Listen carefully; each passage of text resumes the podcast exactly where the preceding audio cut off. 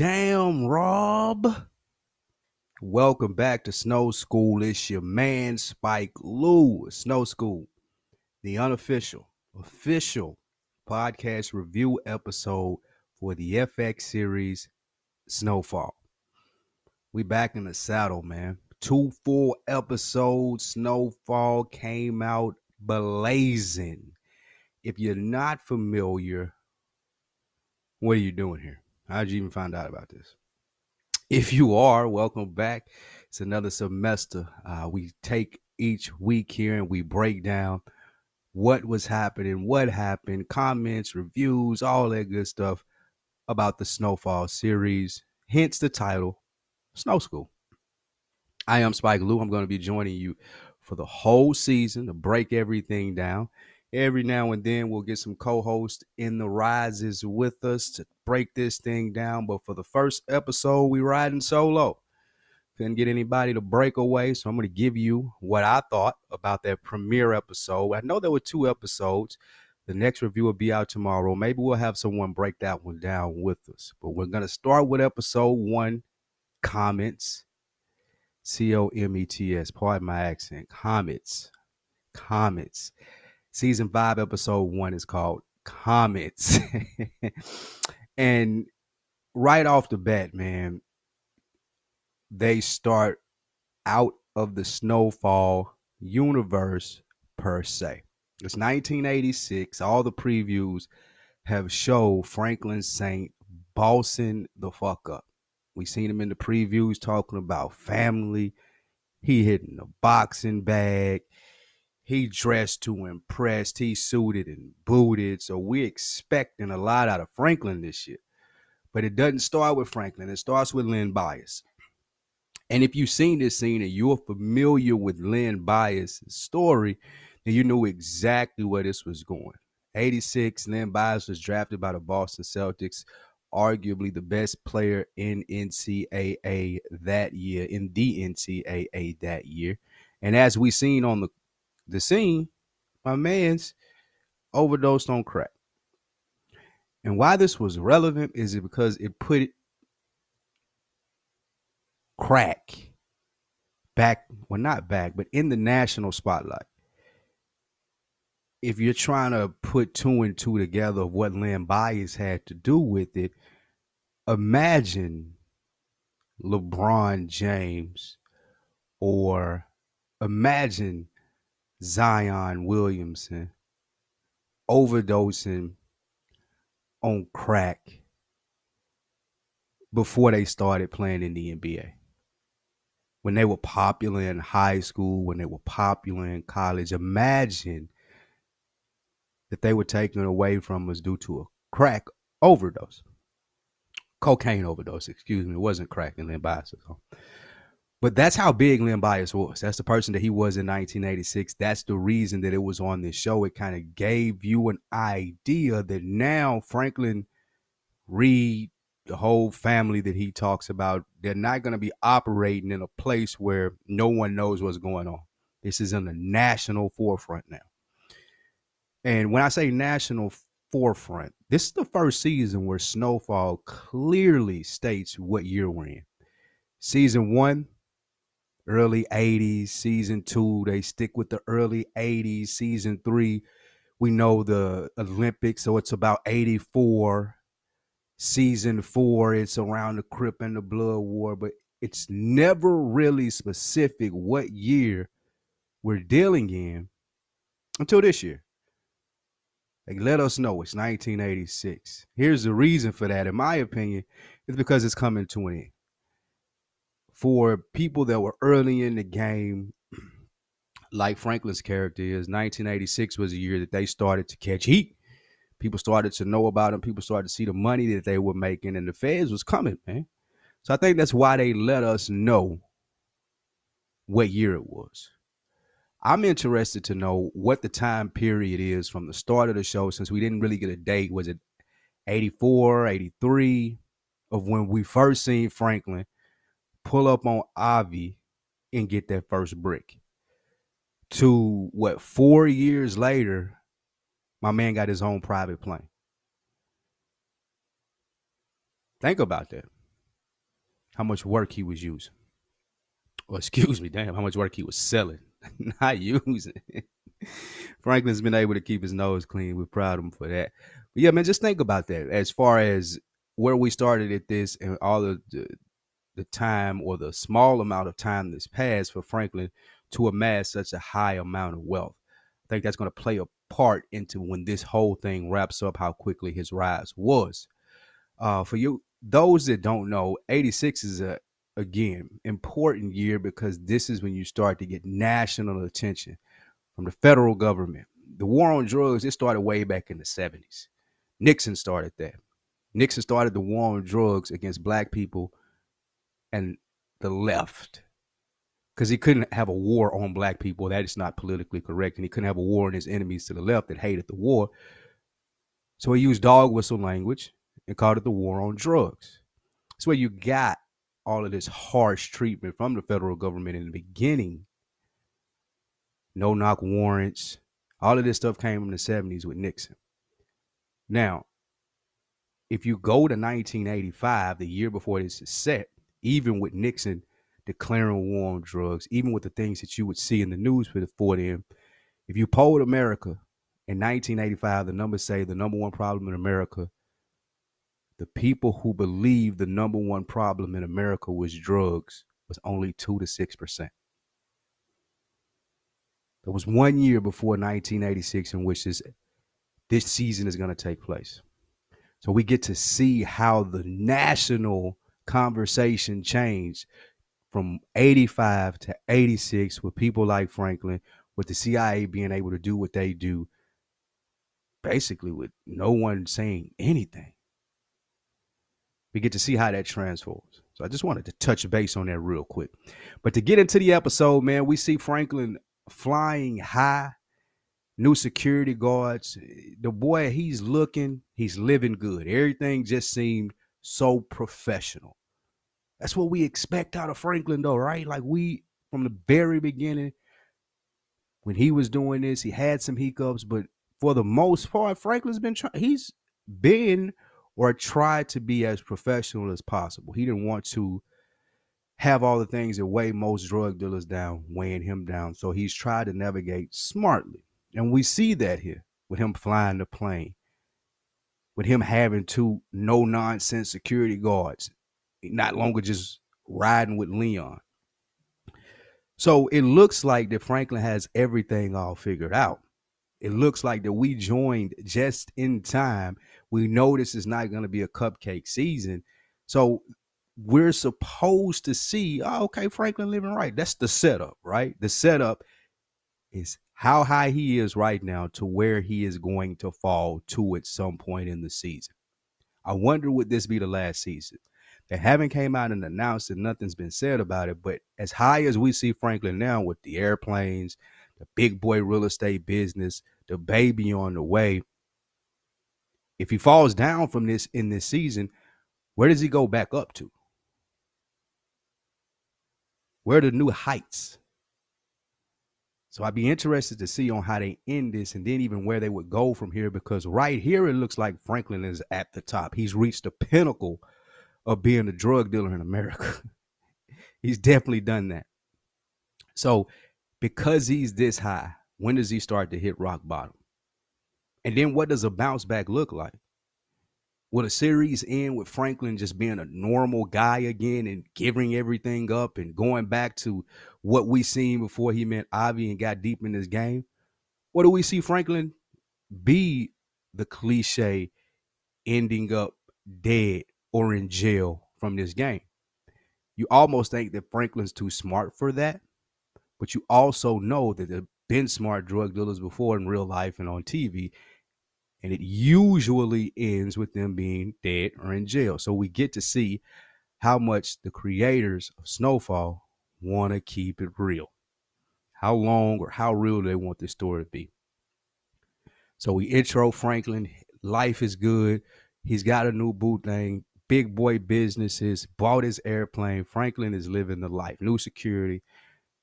How is he living the life? Brand new plug. My guy, young Grady Williams. Grady Williams That's the new Reed Thompson. That's the guy who was throwing the party. That's the guy who was telling Franklin, man, you need to have some fun. You and Gustavo need to learn how to be fun drug dealers. Clearly, this guy likes to kick it more than Reed. Clearly, this guy, his guard is down way more than Reed's is. He in it for the money, just like Franklin and Gustavo is. It's not about his country or the CIA. So we get to see immediately antennas going off like, okay, Reed Thompson, if he's anywhere around, he's not going to like this Grady Williams guy. Is Grady the CIA? Like all of these things were running through my mind. Like, did he just find a new Franklin just find a new plug where this Grady guy come from? And as I learned that Grady CIA, we knew immediately that Reed wouldn't like this. So we can tell early on that Reed gonna come in there and hit him for that. Now, I think the overall takeaway that we have from the brief interactions with the Grady character is that Franklin had a new plug who was partners with him. Not Reed, who he was just selling drugs for.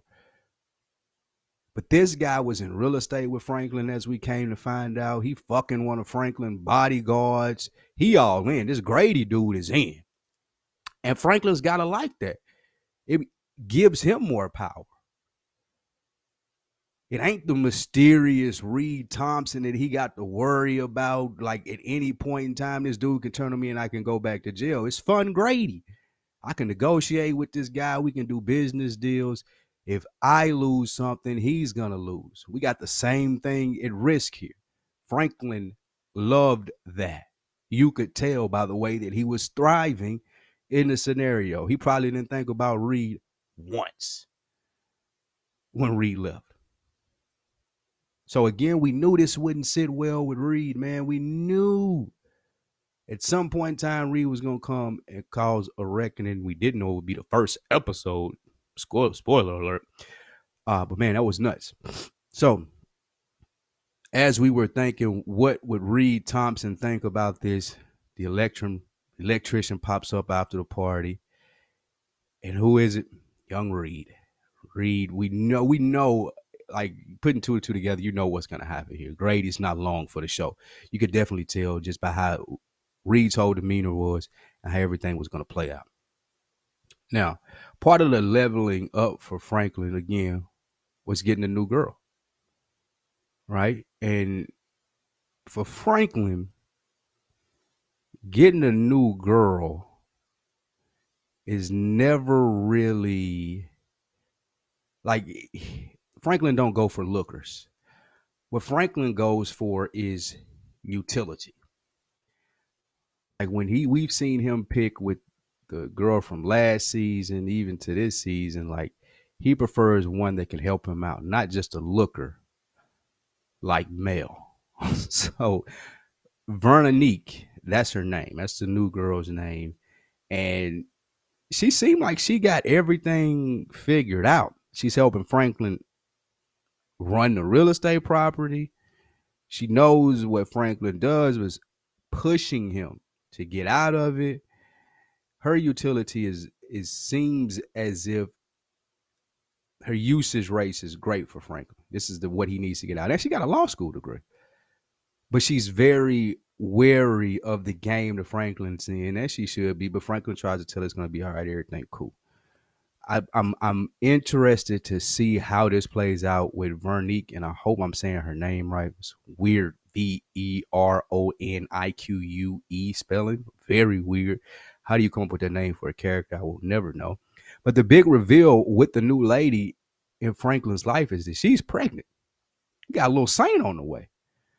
And I cannot wait to see. And we already seen in this first episode how a little saint impacts the quote unquote family that they keep talking about later in the episode with everybody else that was already associated with Franklin.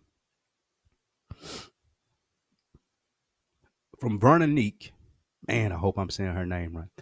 We go to Louis and Jerome. We get to tap in with Uncle and Auntie.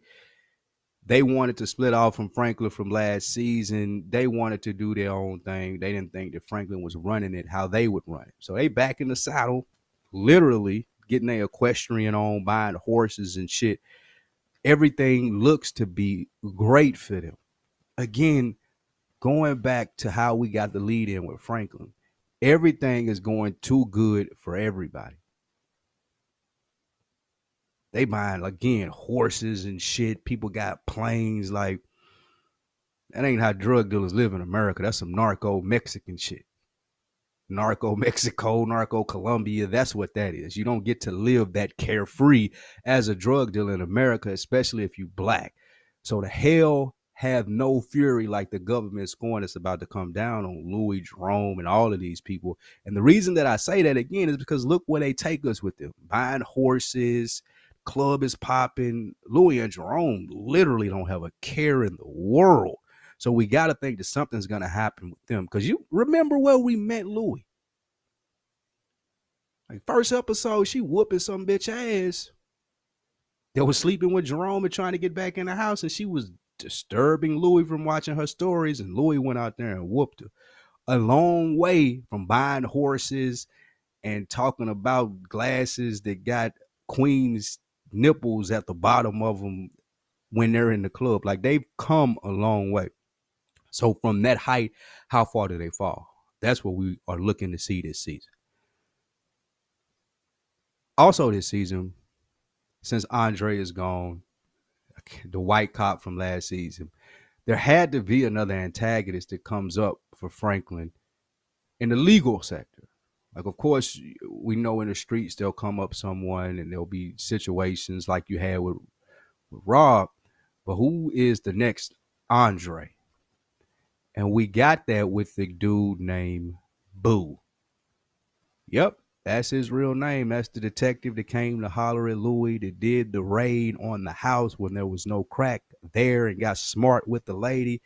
His name's Boo, B E A U. Another overzealous ass cop like Andre. We get to see in the mix, and he has apparently he's been helping Louis. He's on her payroll, helping her avoid you know, arrests, be prevalent in this game without having to worry about the cops. But now he's got an ask. My man Boo want Louis to start snitching, telling on rival gangs. Can't wait to see how that plays out because there's a preview of the upcoming that shows Louis and Jerome walking into the bottom.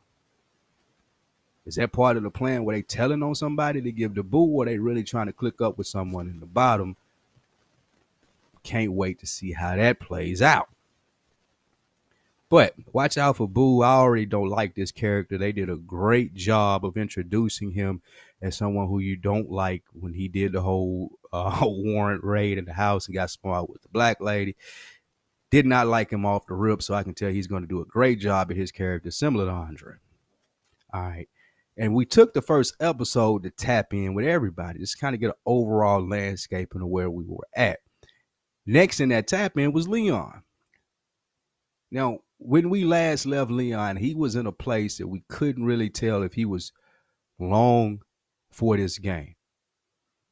Accidentally killed the baby last season. That was weighing on him heavy. Lost his man, fat back. Leon had been through it. And we were introduced to him, kids stealing from him. Why he stole some mids, I have no idea. You, you give mids away. If you got Jordan mids, just give them away. Somebody shouldn't have to steal Jordan mids from you. Leon, get the highs. You need Jordan highs, not the mids. But anyway, nigga stole some mids from him. and there was a moment there where they wanted us to think that Leon had been affected by killing the baby. That Leon wasn't going to be the same Leon and resort to violence and be what it took to be in this game to be a threat. And for a split second, I kind of thought, oh man, Leon still kind of fucked up about it. Nope. Not at all. Leon ready to ride, steal. He holding down his block and broke the little boy ankle for stealing some mids. And he gave him the mids. But that scene, the most important thing I took from that is that Leon had a moment, but now he's back. He had a moment, now he's back. And one of the things that they really tried to elaborate on in this episode is how much more Leon uses his head. He seems a lot smarter now. He was never dumb, And as he told Franklin, he's always had ideas, no one just ever listened. Now we starting to see those ideas start to come up in fruition. And I like it. If anyone makes it out of this, look for Leon to be it. You heard it here on Snow School first from Spike Lou. Leon might be the only one that makes it out. He the only one that I see being abreast enough of how everything goes on when it comes down to the end to get up out of Dodge. So check out for that. And he's still helping Wanda. Can't wait to see how Wanda Bell plays into this. I don't know what they were doing with the whole phone sex operator thing. And that was just weird, but okay. I guess that was just to show us that Wanda's still around. And at some point, she will be useful in the season. Okay. But I can't wait to see where Leon goes. So they tapped in with Leon. We tapped in with Jerome, Louis. We see where Franklin is at with the new baby and new boo. We see Reed's replacement. We see everything is rolling smooth. So there has to be a hiccup, and I saved the hiccup for last. Rob, white boy Rob. What's going on, junkie? Clearly, Rob was on one. We tune, we tap in with him at the party with his homeboy, t-shirt, toe up, eyes bloodshot red. Rob looked like a real deal junkie. Right. This was probably the most important part of the whole episode. This got to show us would Franklin be able to remove threats as he became more successful? And it showed us who does he consider quote unquote family now? Because that's all in the previews. That's all they've been talking about surrounding this season family this, family that. And Rob was considered family. But now, is the family just the new old lady and the baby? And does that exclude everybody else?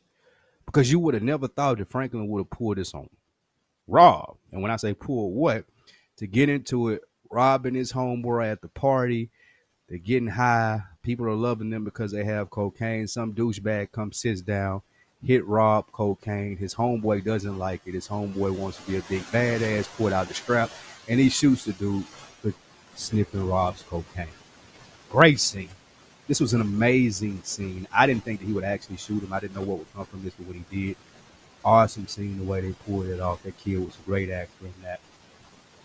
But we get to see how it plays out when Franklin is put in a position because this causes or could cause a whirlwind. This guy knows everything. Like we get to see for a moment when Rob is trying to figure out where the kid is at. Franklin asks him, "Hey man, how much does he know?" Like you got to go take care of this guy because you let him in our circle.